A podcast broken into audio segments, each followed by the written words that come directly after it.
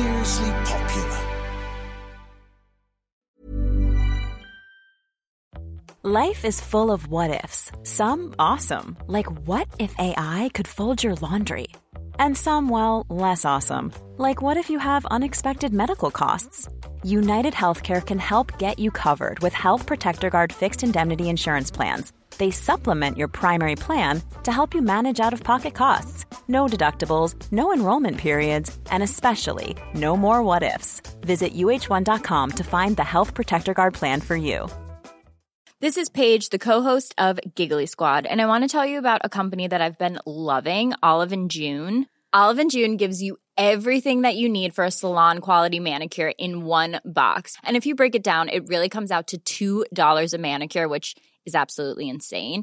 It's also so easy to get salon-worthy nails at home with Olive and June. The difference between how your nails used to look when you did them yourself and now with the Manny system is a complete game changer. The best thing about Olive and June, too, is it's a quick dry. It dries in about one minute, lasts for five days, and full coverage in up to one to two coats. Visit oliveandjune.com slash perfectmanny20 for twenty percent off your first system. That's oliveandjune.com slash perfectmanny20 for twenty percent off your first system. Hiring for your small business? If you're not looking for professionals on LinkedIn, you're looking in the wrong place. That's like looking for your car keys in a fish tank. LinkedIn helps you hire professionals you can't find anywhere else, even those who aren't actively searching for a new job but might be open to the perfect role. In a given month, over seventy percent of LinkedIn users don't even visit other leading job sites. So start looking in the right place. With LinkedIn, you can hire professionals like a professional. Post your free job on linkedin.com slash people today. Lucy Letby is accused of the murder of seven babies and the attempted murder of ten others. While she was working on the neonatal unit at the Countess of Chester Hospital. Letby denies all of the charges over the incidents. Lucy Letby was the only person working on the night shift. It was alleged in court that their mother, who was apparently told by Miss Letby, "Trust me, I'm a nurse." This is a podcast about one of the most anticipated criminal trials for years. It involves the most shocking of crimes, the alleged murders and attempted murders of tiny premature babies at the hands of a neonatal nurse whose very job it was to look after them. Lucy Letby went on trial last week accused of killing seven newborns and injuring ten more. In total, there are twenty-two charges, all of which she denies. I'm Liz Hull, Northern correspondent for The Mail. I'll be in court to report on the case as it develops. And I'm Caroline Cheetham, a broadcast journalist. Every week on this podcast, we'll examine what's happened and bring you the details behind the headlines. This is The Trial of Lucy Letby. Welcome to episode two of The Trial of Lucy Letby, the podcast which takes you behind the headlines of this case, which has caught the attention of people across the world. We're going to start this episode by heading out of the studio and into the Manchester rain to the Crown Court, where this trial is taking place and where I'll be meeting my colleague, Liz Hull. It's Manchester, which means it is raining. Uh, we've managed to shelter, Liz, haven't we, under it's a sort of... It's pouring it down. It's not just raining, it's pouring it down. We've managed to shelter. Liz, you've been here for a few days now. What might we have missed so far? Uh, yeah, we mentioned in the last episode that this is going to take six months, this trial, which is pretty long. That's because, uh, Caroline, the twenty-two charges relating to seventeen alleged victims. So lots of doctors, experts, many of the parents of these babies will be giving evidence too. So we're going to bring you all the detail. And we should say that the reason we're doing this is because a court case like this is so detailed, so vast, that there's no way a single news report or a broadcast piece can really contain all the information that we're going to hear over the course of the next six months. So we're here and we're going to try and fill in the gaps. So we know the prosecution opened its case to the jury a few days ago, and that opening statement from the prosecuting barrister, it took four days. And we should say at the start, shouldn't we, that a lot of the detail in this case is upsetting and distressing. Yeah, it is, Caroline. The prosecution case essentially is that Lucy Letby allegedly murdered and harmed the babies over twelve months between June two thousand fifteen and June two thousand sixteen. Now, in his opening address, Nick Johnson, K C, he said there was a poisoner at work at the hospital and that Lucy Letby was the constant malevolent presence when all the babies died or collapsed. In other words, what he was saying was she's the common denominator on duty at the time these babies fell ill. And we should outline uh, the detail of how she's alleged to have harmed these babies. Yeah, some of this is distressing. She's accused of poisoning them or sabotaging their care by a variety of methods. Prosecution say she injected some with insulin, others had air pumped into their bloodstreams or into their stomachs. An air bubble, or what the doctors call an embolus, can be very dangerous because it can stop blood getting to vital organs. Similarly, air in the stomach or bowel of a baby is really dangerous in such tiny newborns because it inflates like a balloon, which means it pushes up the diaphragm, making breathing really difficult. And a- another method the prosecution have outlined in this case is that Lucy Letby is accused of overfeeding them with fluid and sometimes with milk. Yeah, so these babies are really, really tiny, some of them, and they were being given minuscule amounts of milk, as little as zero point five millilitres every two hours. So, you know, most of us will have had children and have given them Calpol over the years. So that's the equivalent of a tenth of one of those spoons of Calpol. So tiny, tiny amounts. Uh, the prosecution say that Lucy Letby deliberately put too much milk or fluid into the feeding tubes in their noses. In another case, she's accused of dislodging a baby girl's breathing tube. In another, she's accused of physically assaulting a twin boy before he died. One of the features of this case is that the prosecution alleged that she often carried out these attacks at night. As nurses do, she worked a lot of night shifts, and she is alleged to have begun attacking them at night when fewer staff were on duty on the unit and the parents were maybe not present because they'd gone home to rest. In fact, she was eventually moved off night shifts by her colleagues when they became suspicious before being moved off the ward completely in June two thousand sixteen. We're going to get out of the cold, the winds and the rain, and get back into the studio.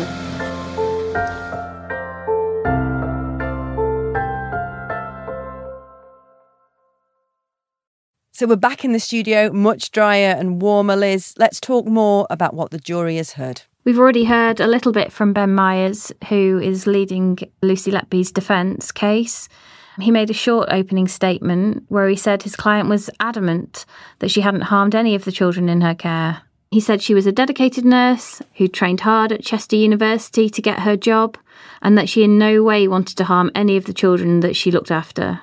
He said the prosecution case was built on coincidence and assumption, and said that the fact that Lucy Letby's presence at the time of each of the children's deterioration had become the explanation for the deterioration, even though there was no evidence to show that she caused it to happen. And Mister Myers also made much of the babies being small and vulnerable, or as he described it, on the cliff edge of life. And he said defence experts would disagree with how the prosecution say the babies died or were harmed. And I think he was also quite critical of the hospital itself, wasn't he? Yeah, he described the neonatal unit as being understaffed and overstretched, and questioned, in fact, whether the Countess should have been looking after such tiny babies. OK, so one of the most dramatic moments so far in the court case has been a post-it note. A yellow post-it note. This was found at Lucy Letby's home during a police search. Why was this such a big moment in, in the case? Yeah, this was a key moment, Caroline. The jury was shown the yellow scribbled post-it note on screens in the courtroom. It was found at her home in Chester. In the note, she describes herself as evil. The note also said, "I did this, I killed them on purpose because I'm not good enough." She also wrote, "I will never have children or marry or know what it's like to have a family." But she also had written, "I haven't done anything wrong and I feel very alone and scared." OK, so there's no suggestion that she didn't write the note. So how did her barrister explain it? Yeah, Mister Myers said that the note was not a confession.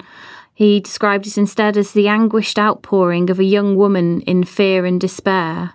He said she wrote it after being accused of killing the newborns that she'd really done her best to look after.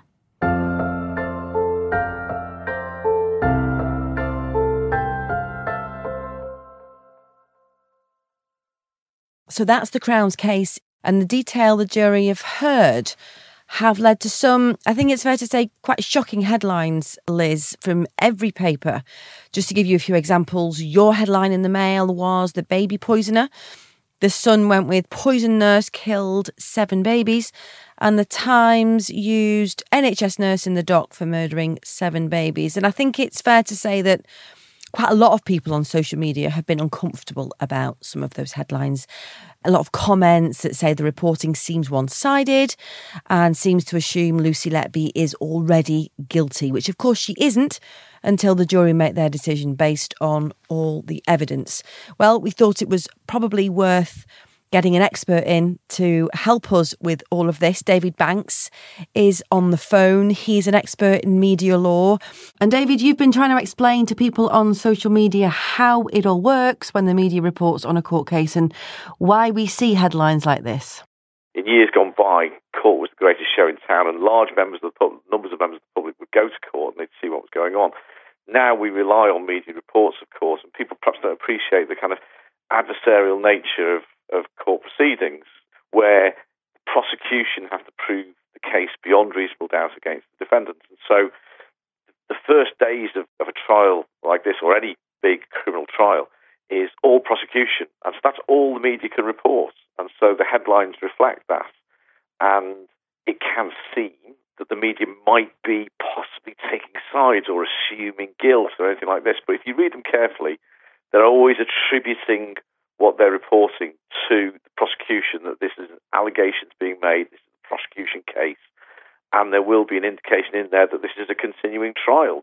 You do get that, that brief opening statement from the defence counsel sort of giving an indication of what they might be saying around the, around the evidence, but the, but the procedure in court, the, you know, the jury and the public watching and listening and reading do have to wait sometimes, so quite some time, until we get round to the defence case and any defence witnesses they might call and the other evidence that they might they might bring to the court. Of course, what you do get, the defence will cross-examine those witnesses, so they will be questioning the witnesses themselves, and, and so it's not entirely the prosecution that the, the, the jury and the public are hearing from. You do see and hear that, that cross-examination being reported as well.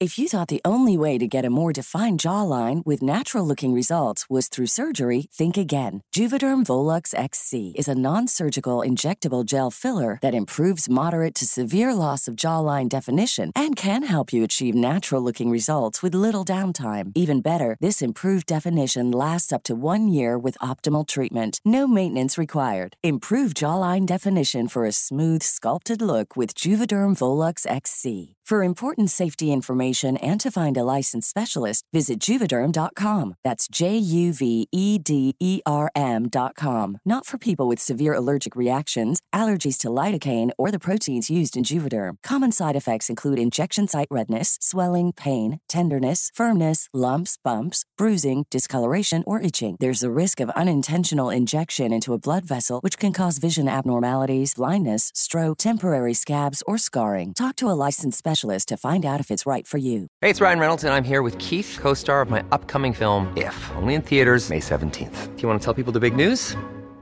All right, I'll do it. Sign up now and you'll get unlimited for fifteen dollars a month and six months of Paramount Plus Essential Plan on us. Mint Mobile dot com slash switch. Upfront payment of forty-five dollars equivalent to fifteen dollars per month. Unlimited over forty gigabytes per month. Face lower speeds. Videos at four eighty p. Active Mint customers by five thirty-one twenty-four get six months of Paramount Plus Essential Plan. Auto renews after six months. Offer ends May thirty-first, twenty twenty-four. Separate Paramount Plus registration required. Terms and conditions apply if rated P G.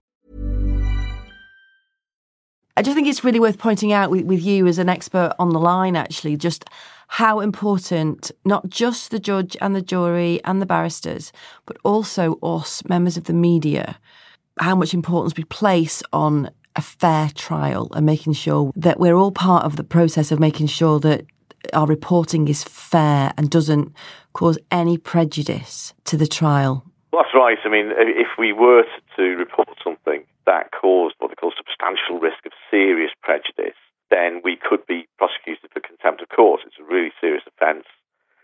So, yes, we, we, we take that seriously. And, you know, although there, there are attention-grabbing headlines, if you if you read the coverage in its entirety, beneath the headline, behind that headline, you see a report which reflects what actually happened in court that day.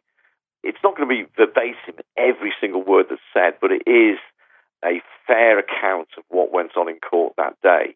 We are part of that process, and we do need to take that, that role very seriously. Do you want to just explain how big the jury pool have ha- will have had to have been for this Lucy Letby case, because they will have to sit for up to six months? This case is unusual in that it's potentially going to be such a, such a long case. And obviously, people arriving for jury service normally might expect, sometimes they get told you might be here for a month, you might be here for a couple of weeks.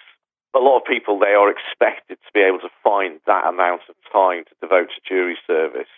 And even though it might be inconvenient, it might it might be some, some hardship. But obviously, with a six-month trial, then that's going to be quite different for a lot of people. A lot of people in employment, a lot of people self-employed, to take six months away to, to devote to jury service is going to be quite hard. And so uh, I think this time they've they called a large jury pool, so a large number of potential jurors, so that they could go through them and find those for whom six months wasn't going to be an extraordinary hardship. I was just going to say, it's it's worth pointing out as well that the jury will have been given kind of a detailed questionnaire about who's involved in the case and the names of the witnesses, just to make sure there's no conflict of interest, so that they don't know anyone involved or any of the police officers or any of uh, Lucy Letby's witnesses, just so that the whole system can be fair and the trial can be conducted in like the proper way. What they did in this trial is at the beginning, when Nick Johnson was delivering his opening statement, they select fourteen jurors to listen to the opening. And then after he's delivered that, they're kind of the reserve jurors, and they get rid of those too. And then they, when they begin with the evidence, they begin with twelve jurors proper. They're kind of the backups in case, while they're listening to the opening, they realise, oh no, I know that person, or I know about this. And then they get rid of them. So they've done that in this case, but now they're down to twelve. One of the things um, in this case, David, which maybe you can explain whether this is unusual or not, is that the babies at the centre of these allegations are not going to be named. There are reporting restrictions, quite tight reporting restrictions on this case, aren't there, at the moment? The fundamental principle of the courts here in this country is that we have what they call open justice, where everyone gets named, the defendant, the witnesses, lawyers, everyone involved in the case is named, and the public get to see those names and they know who it is. But in some circumstances, the courts can order anonymity. You know, a typical one is that, you know, victims of sexual offences are given legal legal anonymity. It's unusual, though, to have adult witnesses in court granted anonymity. But in this case, an order has been made doing that, because the, the view of the court and the, the judge in the case is that that will allow those uh, witnesses, to, their evidence will be better for the court if they are granted that anonymity. But what that means, though, is that the babies have to be given anonymity as well, because if the babies were named, then that would lead to the identification of their parents. And so it's an unusual situation. It's not unheard of, but it is quite unusual. Just to, just to sort of recap on, on those headlines we talked about at the beginning, David, uh, based on, on the jury, the jury will see headlines like that, won't they? They're not being told not to, you know, read their newspaper or listen to the news at ten or whatever, are they? You know, so is there an assumption that they will not be influenced in any way by media reporting? Generally, the courts say that the daily coverage of the case is not something that is going to unduly influence the jury. What the jury are told not to do, and it is now a criminal offence, is to start doing internet research about the case, and particularly about the defendants, because it's possible they might unearth something that is deeply prejudicial.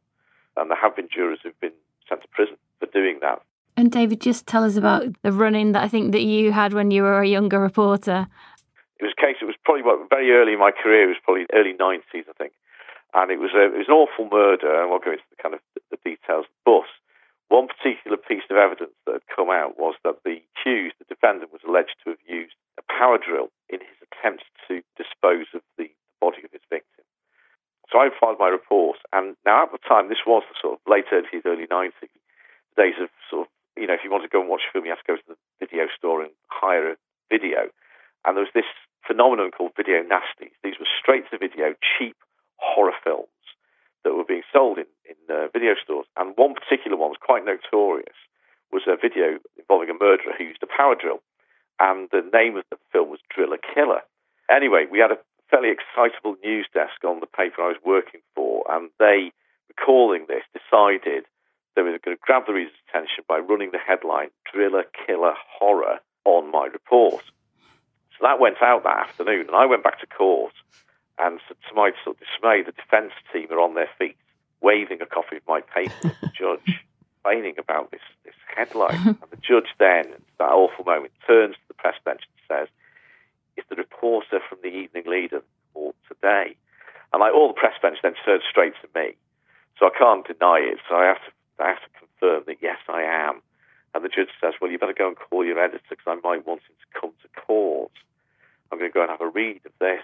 So the judge goes off to have a read of my paper, and I phone the desk and say, "Get ready, you might need to come to court." Anyway, went back. The judge came back after having probably had a cup of tea and a biscuit and a read of my uh, report. And he said it was okay. He said it was all right. He said because under, you know, while the headline was, was a little bit lurid, the report underneath makes it clear what part the drill played in the evidence. And he said, furthermore, he said the jury have heard themselves what part the drill was meant to have played in the evidence, so that they, would, they wouldn't be unduly influenced by this headline. So big sigh of relief from myself, and the editor probably no doubt happy not to have to come to court that day. And I think that's the key for any reporter, isn't it? That if you're writing a sentence and then you think, oh, this might be sensationalising it slightly, you have to think, what have the jury heard? And have the jury heard that? And that's the way you temper your reports all the time. That's my first rule. And similarly, in that vein, I would say, you know, if you if you're listening to a witness giving evidence and the prosecution are questioning them, they're giving their evidence in chief, and then the defence barrister has a go. Even if you don't think the defence barrister's made much of a point, it's very important for journalists to get both sides. You've got to get at least something of what the defence is saying in your report for, for balance. So important. And, and all too often what happens is you get you get a huge amount of coverage of the opening of case, and then it diminishes as the as the evidence goes on and as the days go by. And sometimes, unfortunately, papers don't give as much space to or even cover in as great detail the defence case. It is really important to, yes, you know, you like covering the cross-examination by the defence and getting some of the defence case so that the reader has got an idea in their head of why the jury might have reached the verdict that they did. Amazing. Thank you, David, so yeah. much. Really appreciate it. All right. Thanks so much. All the best.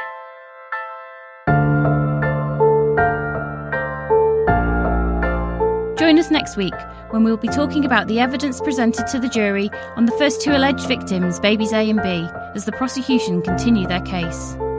I'll be back in court as usual, and in the meantime, you can follow developments by reading my reports in the Mail and on Mail Plus.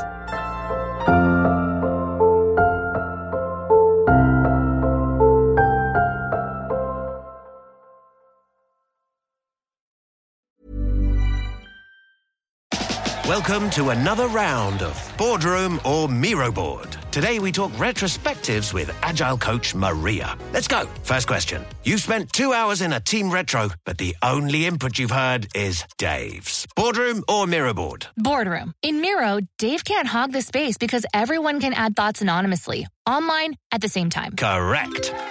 Next. You need the team to act on feedback fast, so you turn all those retro notes into Jira tasks instantly. Miro all the way. And I can assign those tasks to teammates. You're nailing this. Now, you see hundreds of sticky notes from the retro. A real mess. But you organize them into five themes in just seconds. Miro, I basically get back an entire hour when I use its A I tools for clustering. And she's done it. Join over sixty million people running actually enjoyable and actionable retros in Miro. Get your first three boards free at Miro dot com. That's M I R O dot com.